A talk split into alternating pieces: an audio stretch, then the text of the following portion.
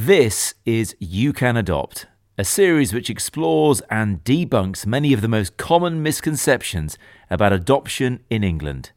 You'll hear first hand experiences from many different people involved in the adoption process, with each episode hosted by recognisable voices sharing their own experiences of adoption. To find out more and to begin your journey towards growing your family, please visit youcanadopt.co.uk. You can also find us on Facebook, Twitter, and Instagram by searching You Can Adopt. Now, enjoy the episode. Hello, and welcome to episode 18 of the You Can Adopt podcast series. My name is Charlie Condou, and I will be hosting this episode, which is going to focus on exploring LGBTQ plus adoption. Now, many of you might know me from my time on Coronation Street playing uh, midwife Marcus Dent, or um, on Holby City, or various various other other other programs. But I'm also the parent to two excellent children that I have with my husband Cameron and a friend of ours, Catherine. Um, now, we didn't adopt; we co-parent, but I am a passionate advocate for LGBTQ plus parenting in whatever shape it comes. And in fact, I had a column writing about it and writing about my experiences in The Guardian for a while. So I'm really honoured to have been asked to host this episode. Joining me are my guests, Adam and Daniyal. Adam's from Middlesbrough. His husband Daniyal grew up in Dubai, but they both now live near Newcastle together. They met working in a hospital, fell in love, got married, and later on began thinking about having children. After beginning the adoption process, they were quickly matched with a child. I'm going to stop there and hand over to Adam and Daniyal, who I'm sure will be much more interesting telling their story than I am. So, um, welcome, Adam and Daniyal. Thank, Thank you, Charlie. Thanks for having us. So, to kick things off, do you want to do you want to just introduce yourselves and tell us a little bit more about your experiences of choosing to adopt a child as a couple? Adam, do you want to kick things off? Yeah. So I'm a pharmacist from Middlesbrough and met Dan when we were working in a hospital. He was a medical student at the time and fell in love, like many people do, and then got married, moved up to Newcastle, decided we wanted to start a family and started finding out more about adoption. And then we kind of paused things for a little bit because we weren't sure it was the right time because we just moved and we wanted to set ourselves up a bit more comfortably in Newcastle first. And then a couple of years passed and we decided it was the right time then. So we found out more information about the process, started stage one, which is just the background information finding bit, and then decided to move on to stage two, which is where you have more in depth conversations with a social worker. And you go to panel and you get approved, and then we started being matched with children. Very good. And and Daniyal, have you got anything you want to add to that? I came to the UK as a as a university student and um, stayed here ever since. Uh, uh, and then met Adam and basically have done as I've been told since then. so, yeah. Always the best way. Always the yeah. best way. It's what many doctors do when pharmacists are involved. They just do what they're told to do. Exactly. Yeah. And how long had you been together before you um, before you decided to adopt and have a kid? We met each other in 2013, so 10 years ago now. But um, we decided to adopt probably just before the pandemic hit. Mm. Um, so it would have been about seven years. And it's it's one of those things, isn't it? That I mean, for a long time, certainly in my experience, it wasn't part of the conversation with LGBTQ plus people. Having kids was something that not many of us did. And my kids are a bit older now; they're eleven and thirteen. Um, and certainly, when I was looking at doing this, adoption wasn't really an option. Certainly wasn't an option for single mm. gay men.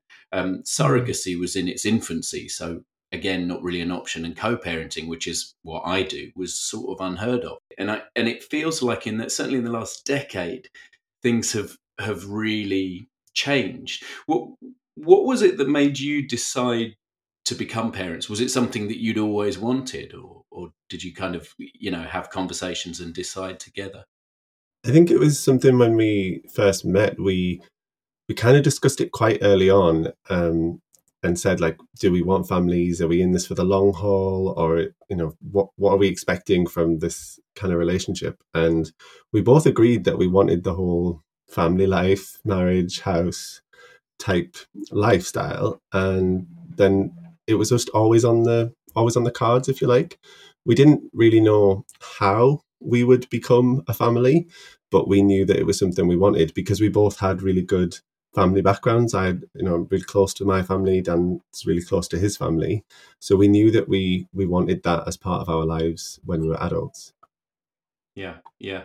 Was there a reason that you decided to choose adoption as a route? I mean, did you consider any of the other options for starting a family, or was was adoption always the one that made sense?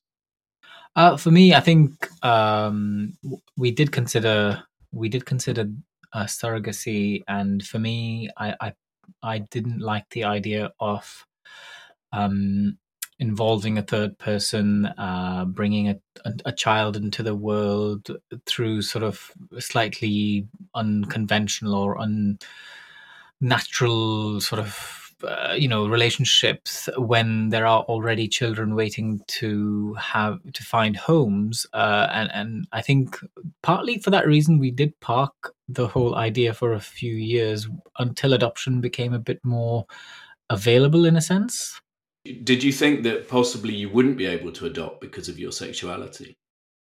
The thought never crossed my mind that we'd be discriminated against, and and actually we weren't when we when we tried for the first time. So I haven't had the sensation or the the, the kind of the feeling that um, we we wouldn't be able to adopt because we were gay.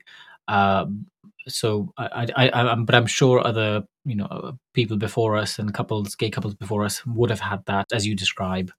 I think there's like a generational difference almost in that like so we have lots of role models who've adopted and there's people who in the media that you know who've adopted or have, have had families so it kind of you know it was something that we just thought yeah we can do this it wasn't something that oh being gay is going to stop us it was this is something we can do and we just got to choose the route to get to it if that makes sense yeah, it does completely. In fact, I was going to ask you about if you knew of any other people that had done it, because certainly when when I was doing this. And one of the reasons that I, in fact, wrote my column in the Guardian was was purely for that reason. There was nobody else doing it. There certainly weren't any out gay men publicly talking about having kids. I mean, I was pre Elton and David and Ricky Martin and H from Steps and all those guys. Um, they all copied me. Um, I see. but um, but it, but it, but it's interesting, isn't it? When you when you feel stuck in that sort of world of thinking, I, I want to be a parent, but I have no idea how to do this, and it's and and I suppose it must have been really useful for you to to see other people. Did you know anybody else, any other gay men that had adopted?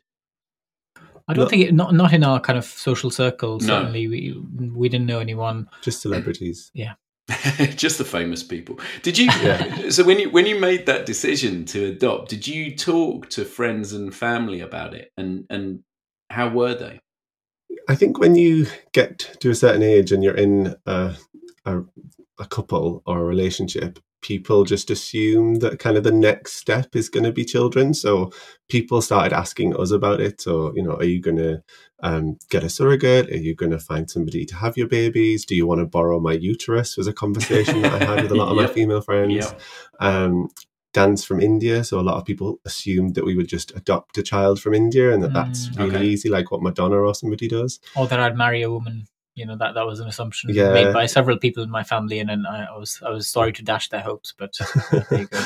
um, so people did ask us about it, so we talked about it with people, um, but it wasn't something we would have chosen to speak about, I guess. Yeah, I think that the conversation happened, but we never re- we never really took it seriously as kind of uh, in terms of uh, surrogacy or you know uh, mm. our, our, female friends offering to um, be a surrogate. So so that was just um, Eh, yeah, it never went forward. And then I think yeah. we we did think actually we'd want to start a family. We should look into adopting because neither of us were really keen on surrogacy. Mm, yeah, yeah. I think again, like I from where I'm from, there's lots of children who are in the care service, and yeah, I guess. Yeah.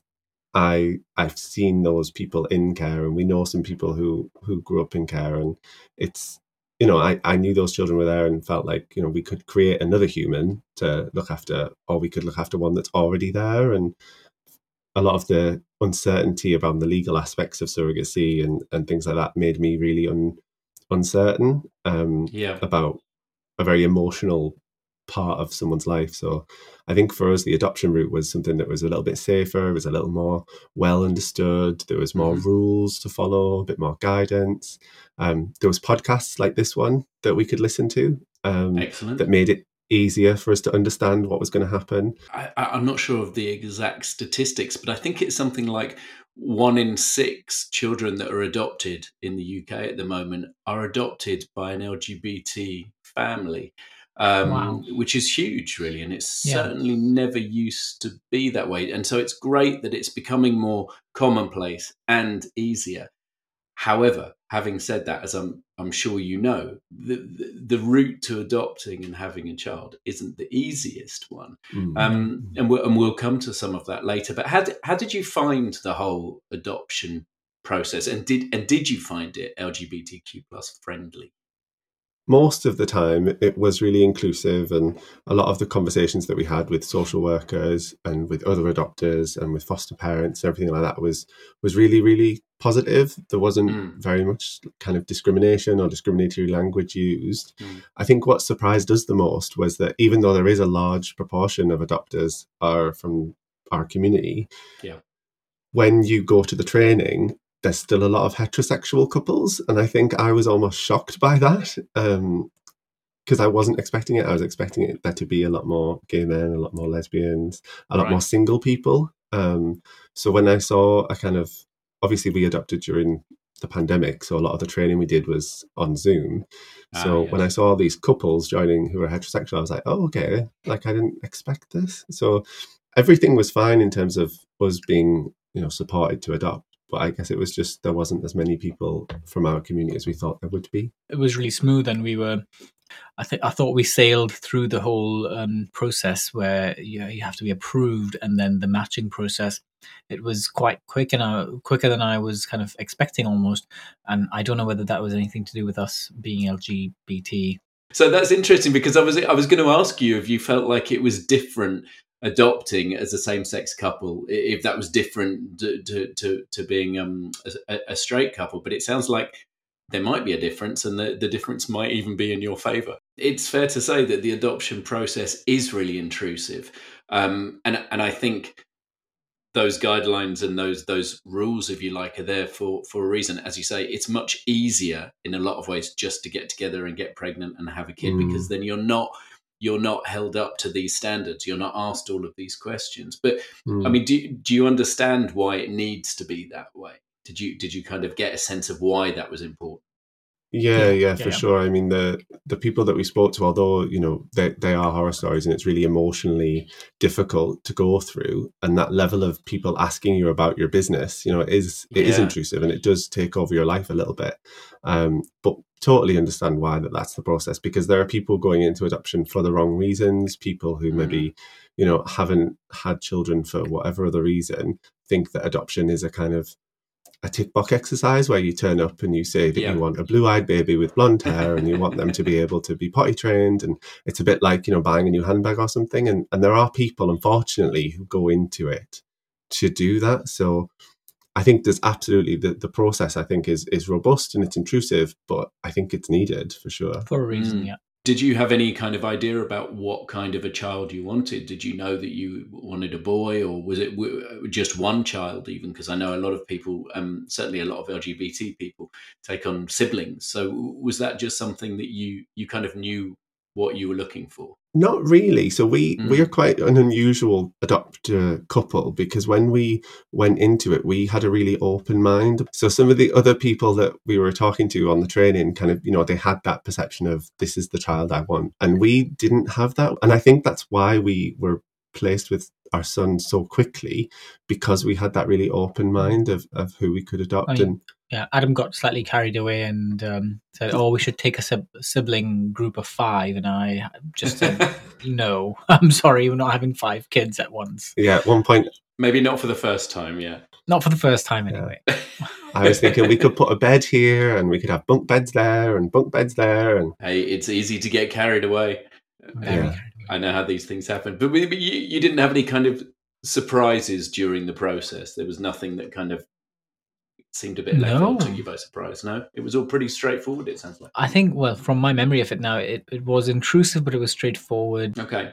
I think you know, and and yeah, we we um, our only stipulation was that the child should be kind of naught to eighteen months, Mm. um, because I wanted to teach, I wanted to sort of speak to my child in my mother tongue and try and te- pass on some of my Right. kind of you know customs to my child.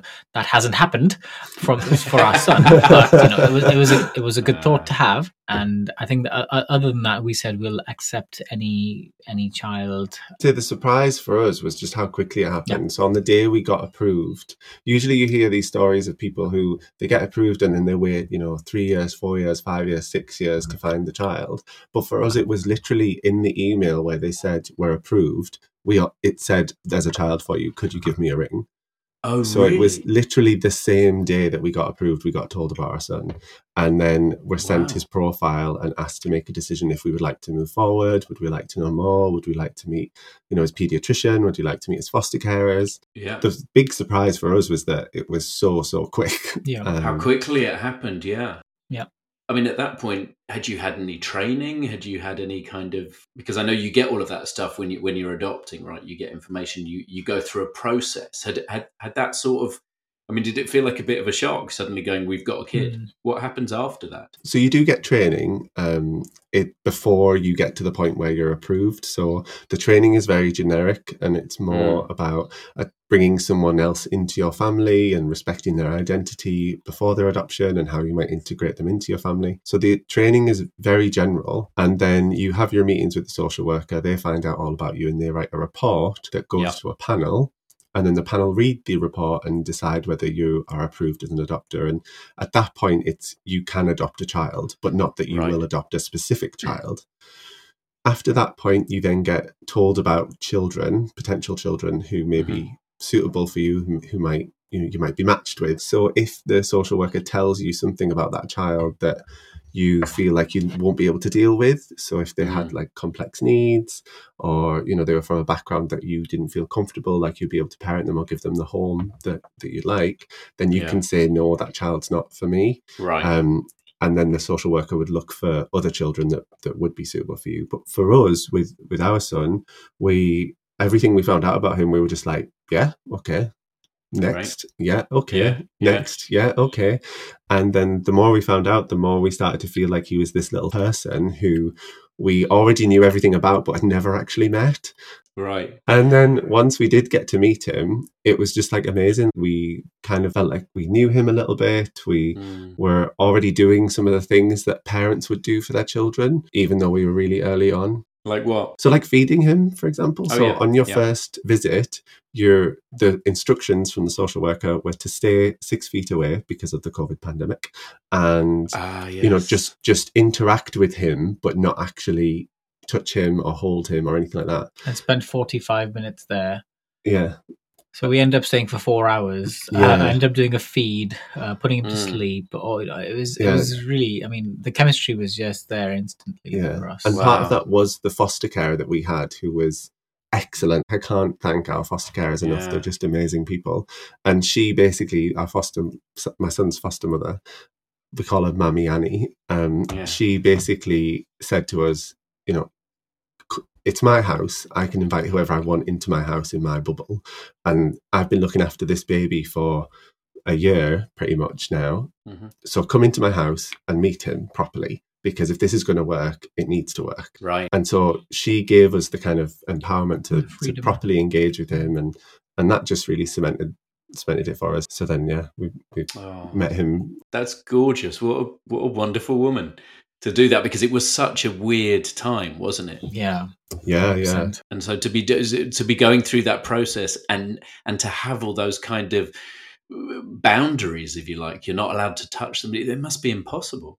It almost felt like the, the adoption was against the odds because it had happened so quickly for us, and despite the pandemic and the the rules to kind of stay away from each other, we still managed to adopt, and I think that that made it all the more special for us. Mm. Right. So I wanted to ask you a bit about just generally about being LGBTQ parents and your experience of that. I was certainly worried when I decided to have kids. I was worried about how my friends and family would take it. I was worried about the wider world in general. I was worried about, you know, when they went to school, if they were going to get bullied and all of that kind of stuff. I wondered, did you think about any of that stuff? I, I didn't really worry about that Mm. so much. I was worried a little bit about the relationship you might have um, or might not have um, with his mother. So in, in my head, I have a really good relationship with my mom, and Mhm, mhm. um, I know Dan does as well. And I was kind of feeling like, oh, he's not going to have that person in his life. He's not going to have like that figure who he sees every day, who he can completely trust and talk to about anything. Um, and that's part of my own kind of prejudice of of what motherhood is, I guess. Mhm. And quite quickly, once we brought him home, like we kind of realized actually we're both fulfilling that role. We're both doing Yeah. little bits of motherhood and little bits of fatherhood. So I, I don't really have that worry anymore that he's missing out on Mm. on that side of, of a parent.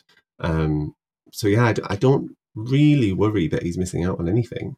Mm. No, I, I know what you mean though, Charlie. I think I did think what how others would perceive, and I think we've had mostly positive reactions from the kind of members of the general public, you know, who see us out in kind of supermarkets or trains or whatever. Yeah. And people in Newcastle are generally very warm and loving, and Yeah. um, yeah, I think it- it's all been very positive. I think. If anything, I would say it's been like a positive kind of discrimination. Like people, Right. you know, when they see you, they wave at you, they smile at you. That you know, if if when I've looked after other children, I've been with friends who've got children, and we look like a heterosexual couple with a child. You know, people don't Yeah, do yeah, that. yeah. But when I'm with Dan and, and Sam, people do just randomly wave at us or start conversations with us. Do you think? Do you think you're a bit of a novelty uh, around there, or is it is it just genuinely quite welcoming?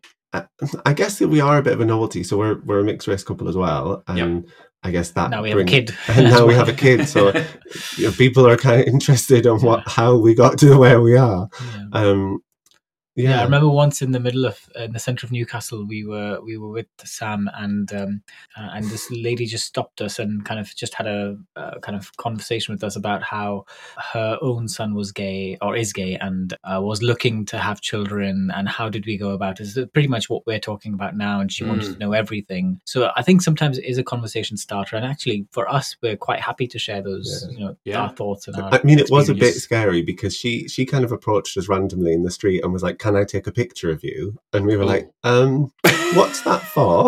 like, where is this going?" So yeah, so it, I think people are interested and, and ask us, but it's not it's Yeah. not like a negative thing that Yeah. I've experienced. Yeah, I, re- I remember having the same thing, but but but then you know when my kids were small, I was on Coronation Street, so having my picture taken was just something that I got used to. But a lot of the time, Yeah. people would ask to take pictures of me with the kids, which I always Yeah. found a little bit odd, and Yeah, I would always yeah. say no to that. It's interesting what you say about the the the roles that you take and the the worry that you had about them not having um, a mother figure, if you like, Mm. because they've actually started doing studies into gay parenting now. Mm. And one of the things that they've noticed, and, and while I am absolutely not saying that being an LGBT parent is better than being a straight parent, there are some observations that have been made, which is traditionally in a, in a heterosexual family, the mother and father fall into roles that are that are a bit stereotyped. So it tends to Mm. be that the mother does all the caregiving and the nurturing and the emotional stuff and the father tends to do all the practical fun stuff and you know the uh, playing games and the teaching and all of that kind of stuff and it's it's just the way that the world kind of works Mm. what's interesting about looking at gay couples is you don't have those things so what tends to happen is it, it, the caregiving falls into skill sets so one of you might be better at looking after them when they're ill. One of them might be better about teaching them how to read, whatever it is. But it doesn't form into it. It doesn't fall into kind of gendered roles, if you see what I mean. It's yeah. not like the mum does this and the dad does that. And so I think it's interesting with same sex parents that you start to see that actually the bits that they do are the bits that they're naturally better at, which I think is a better way of doing things. So certainly a lot of my straight friends get really annoyed that they have to, you know, the, the, the, the mum isn't necessarily the one that's better at that stuff, or the dad isn't yeah. the one that's better, but but that's the way that the world sort of works. And I think it's it's really interesting to, to that they're starting to look at that stuff because that's how parenting yeah. should be. We should all do the bits that we're good at, right? Yeah. Yeah, I agree. I think there's no reason for it to be gendered. I think that you know, I think mm. we, for us anyway, I'm, I'm uh, I am the fun parent, and uh, yeah. I'm not yeah. saying I'm the favorite, but he does want me to put him to sleep every night. Um, so you know, I, I think that he does have his favorites, and he sure. thinks of us in certain ways. I think, and yeah, and I think that's normal for kids, isn't it? Yeah, yeah. They they like what they you know they like routine and they like it. If there's one person that does that, then that's the person they want yeah. to do it. Yeah, exactly, exactly. And if there's some person who lets them get away with bloody murder, then of course they're going to want you to put them to bed every night. No comments. okay, well, before we get into a domestic, I'll uh, I'll, I'll, move swiftly on. Uh, I mean, I, I, probably know the answer to this question, but I'm going to ask it anyway. Do you, do you think that you will? I mean, how how are you going to talk to Sam about having same sex parents and about being adopted? Are you going to talk to him about it? Mm. Yeah, so we we already do talk to him. So he's he's coming up three, and mm-hmm. you know he he knows that you know other kids at the nursery have mummies, and you know he he sometimes asks about mummy, um, and you know I explain to him, um, and I say, you know, your mummy lives in a different house, and you live with daddy and papa, um, and we have a a book that has pictures of his foster family in and of his birth parent in that we know about, mm. and we we talk to him about those people and, and, you know that they are a part of his life. So so we talked to him about it already in a very open honest and i'd like to think it's an age appropriate yeah. way. So yeah of course. so you know we're saying that you just you don't live with them and that's it for now. And as time goes on if he gets more curious and he wants to know why he doesn't live with them then again mm. we'll we'll think of something at the time that makes sense for him. Um, we're quite lucky in that the families that we come from are quite diverse. So, you know, some of my nieces and nephews, you know, they live with their dad or they live with their mom, and sometimes they spend a lot of time with grandparents. Yeah. And and so we're able to say, oh, you know, like like your cousin, you know, his mummy and daddy live in separate houses, and and your mummy, daddy, and papa live in separate houses. So he's got people I think that he can, you know, just think of it as a normal, yeah. a normal thing and then as, I say, as he gets older, we'll we'll tell him what's age appropriate. The social workers really help with that as well. They, you know, they've pointed us to the direction of some materials that are available to to be hmm. open mm. with him about that, and that's what's encouraged from a a social service perspective.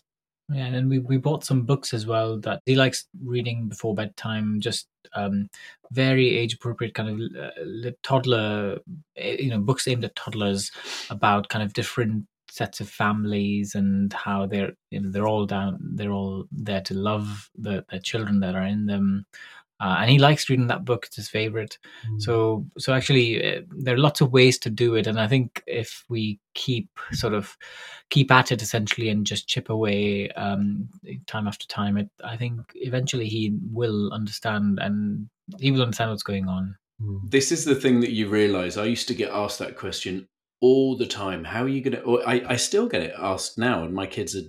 I mean, I have a teenager and an eleven year old, and people still say to me, well, "How do you how do you talk to them about you know your family, and how do you explain to them the difference, and how to?" And and and people are very well meaning, but what you realize certainly as time goes on is you don't need to talk to them about yeah. it because you're living it. Yeah. You're you're that's what they know. You don't ever have to explain how your family works mm. because it's their Very family nice. and it's what they know. Mm. And it's actually really useful. I mean, we used to read all of those books and we talked to them about diversity and different families and certainly in their in both of their classes there were kids that were adopted kids that had two mums kids that were surrogates you know all sorts. I mean i live in central london so you know i'm sure it's not like that in a lot of places around the country. But it was really interesting that they just grew up knowing that and and kids are naturally accepting. Prejudice is learned behavior. Yeah, they are yeah. not born prejudice it's stuff that they're taught. And i think you realize that actually you don't really need to talk to them about it you just live life and they understand it um, they may end up having to explain it to other people who don't understand but that's all right my kids are, are really good at that they Mm. just tell them that you know tell it as it is really Yeah. so i think you'll probably find as as time goes on that actually that's not much of an issue Yeah. I wanted to ask you, you're a, a mixed heritage couple. How important was it for you to adopt a child that was of mixed heritage? No, it wasn't important. It was. It wasn't a No? stipulation for us. It was. Um, Right. we said we'll accept, you know, a child of any any race. Really, But it it it, really wasn't that important, and still is not. You know, we're we're going for a second one, and it still is not important. Mm. Um, I think uh, any the the more the more sort of conditions you set to to your you know to, to the child you will accept the less likely you, you are to get matched and i think that's just how it works Right. I think, yeah, like from from my perspective as well, it's kind of like we. So me and Dan are obviously different heritages, and we get on okay. So well most of the time, and we have friends who, you know, we've got a friend who's Chinese, a friend who's Nigerian, we've got friends from Malaysia, we've got friends like your family live in America, Canada, India, Pakistan. Like we we know people from lots of different heritages and different backgrounds.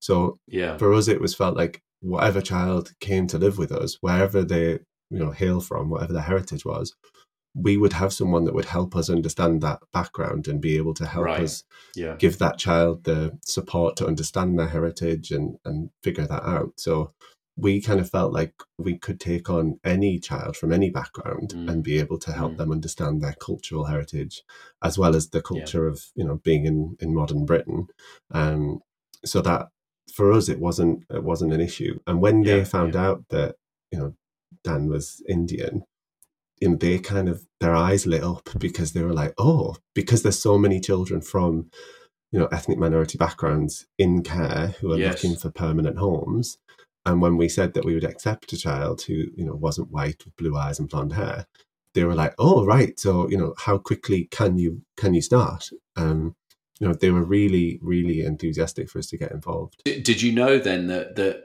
um, black and mixed heritage children actually wait longer to be adopted? we didn't know before we started the process Mm. um, and then in one of the training sessions they told us that children with additional needs sibling groups and children from ethnic minority backgrounds waited longer and i think we were quite shocked Yeah. because we Mm. just thought like if you're going into adoption surely you've you've got some you know perspective and you know you you can Right. think you know a child is a child is a child and and you might want to try and help them. Yeah i think for us it was the the, the whole uh, kind of uh, we didn't want our child to look like us necessarily and i think a lot of couples do and that's fine. That's I, I i can i can see why that you know people think that way. They want their family to look a certain way and that's absolutely fine i get that. But it, it wasn't a stipulation for us I, It does sound to me like your experience of the whole adoption process and becoming Samid's parents has has, has been really positive for you. Mm. Do you think would you would you encourage more people from the LGBTQ plus community to to consider adoption? I would because I think some people just don't consider it as an option. They don't think that they're, you know, they're, they'd be good parents, and you know, p- kids aren't looking for good parents or perfect parents. They're just looking Yeah. for permanent ones. And Yeah, if you're going to be around a while, and you know, you've got a spare room, and you think that you can provide a loving home for someone, then you should at least try and find a little bit out about it. And then at least if you say no, you know that you're making a definite decision of, of no, but just kind of putting off and not knowing the full story. I, you know, I'd encourage anyone who thinks they can be a permanent parent to to a child to to find out more about it. Yeah, yeah, I, I i'm on this same line here i think uh, i would encourage um, fellow kind of LGBT um, community members to think about adoption, um, whatever stage uh, of kind of life they're in. I think it's it's a worthwhile thought. Uh, you don't have to go through with Yeah. it, but at least consider it. And At least look into it. Well, I mean, as I was saying earlier, it, it wasn't an option for such Yeah. a long time, and it really is now. And I think a lot more people from our community are starting to see that parenting is something that we can do as well. I mean, we even have equal marriage now. You know, it's Yeah. almost like we're real people. Um, did I did I hear you right earlier on? You said that you're going for a second. yes, yes, we are. yeah. Ah, Very attentive. you you didn't learn from having one child Uh, well, how hard it is. I did learn, and, and actually, we we thought it was so much fun that we wanted to do it a second time Yeah, round. It is. It is great, and having two is fantastic. Yeah. Uh, we always said that we had our first child for ourselves, but we had our second one for for Georgia, our daughter, Yeah. and they're great together, and it's lovely to have two of them. Um, what's happening? How far down the process are you? So we're just at the point where we're going through the conversations with the social worker and the report that the social worker's written. She sent us to look at the first draft. So once we're happy with that, it'll go to a panel in about six weeks' time. And then if we're approved at that panel, then we'll start the matching Right. um, and hopefully it will, won't be such a long wait. Obviously, the second time you go through the process, you're matching three people with a new child, so it- Exactly. it, can take a little bit longer.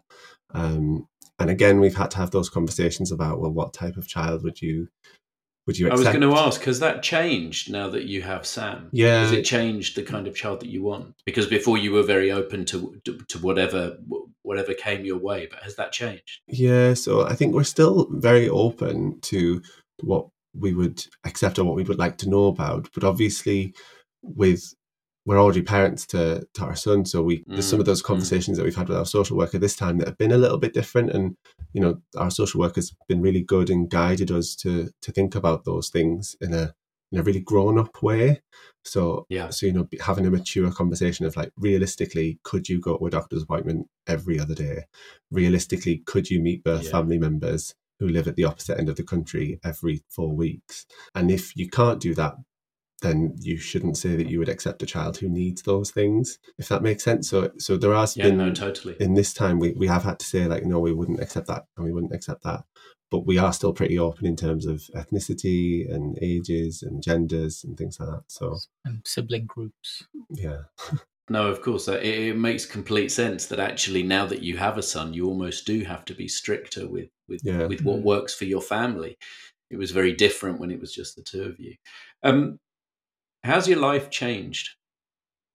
oh that's a big I think- question The short answer is yes. We've got time. how has it changed is just Yeah. you know it's it's much richer there's you know there's so much going on all the time he you know he wakes us up in the morning he you know makes us go to sleep at night because we're, we're really tired but he fills our day with Mm. with joy and laughter and even when he's being naughty and he's really trying your temper your temper you laugh about it Mm. five minutes later because Yeah. you think Yeah, you god do. this little person is just having my life like our house went from being this really kind of you might be able to imagine it so you know dual income no kids like house was pristine it was clean I it was remember it tidy well. And now it's just like there's red green yellow different colors everywhere toys everywhere. Yep. it's just a completely different The- environment to be The in. cat is terrified, never comes out. yeah. The the cat who used to be the king of the castle is now you know only comes Oh, out at night. um Yeah. so yeah. that's completely different. But we're, we're i would say like so we both work. We, we were always quite career driven um and i know some people think oh well i can't have kids because of my job and i can't have kids because of this and that and Mm. we both have you know we're still both working full time and it is working I, i've been back at work Yeah. now for nearly a year and it is working it, it- you can have a full-time job and and still have children and it is okay just lastly, because I think we're, we're, we're sort of we're, we're, coming to the end of our of our chat, but w- what advice would you give to anyone who's considering adoption? I would say keep an open mind. Uh, keep an open mind, particularly about the children you would ac- a child or children you would accept, and uh, if you put too many conditions on, you're you're not going to be matched. And I, I, I have mm. had, I, I, have friends who tried to adopt and had very specific kind of conditions, and then they still haven't been matched uh, five years down the line. So, so right, uh, keep keeping an open mind about uh, about the whole thing. I think my advice would be to kind of approach it thinking about the long term not just thinking that you're going to get you know a baby and they're going to stay a baby because they don't. Um, so think about it from from the long term and have that view in your mind as well like long term what does this look like? It might be difficult initially but it will get easier and it does get easier. And you know it's it's a long term change to your life that that you're thinking about not something short term. Both fantastic fantastic pieces of advice. Guys thank you so much. Uh, I could I could talk to you for hours about this. I find it really fascinating, and it sounds like you guys are doing an incredible. Thank job. you. Thank you so much for sharing your your story and your journey with us. It's been it's been really interesting to hear. And thank for you for having us. Yeah, thanks for having us on the show. Thanks for listening to this episode of You Can Adopt. Listen out for more new episodes coming up. For more information and to take the first step towards growing your family, visit youcanadopt.co.uk. You can also find us on Facebook, Twitter, and Instagram by searching You Can Adopt. PAC UK is the country's largest independent adoption support agency and works with all of those affected by adoption and other forms of permanent care to provide advice, support, specialist therapy, and counselling. For more information, please visit www.pac-uk.org or call 020 7284 5879.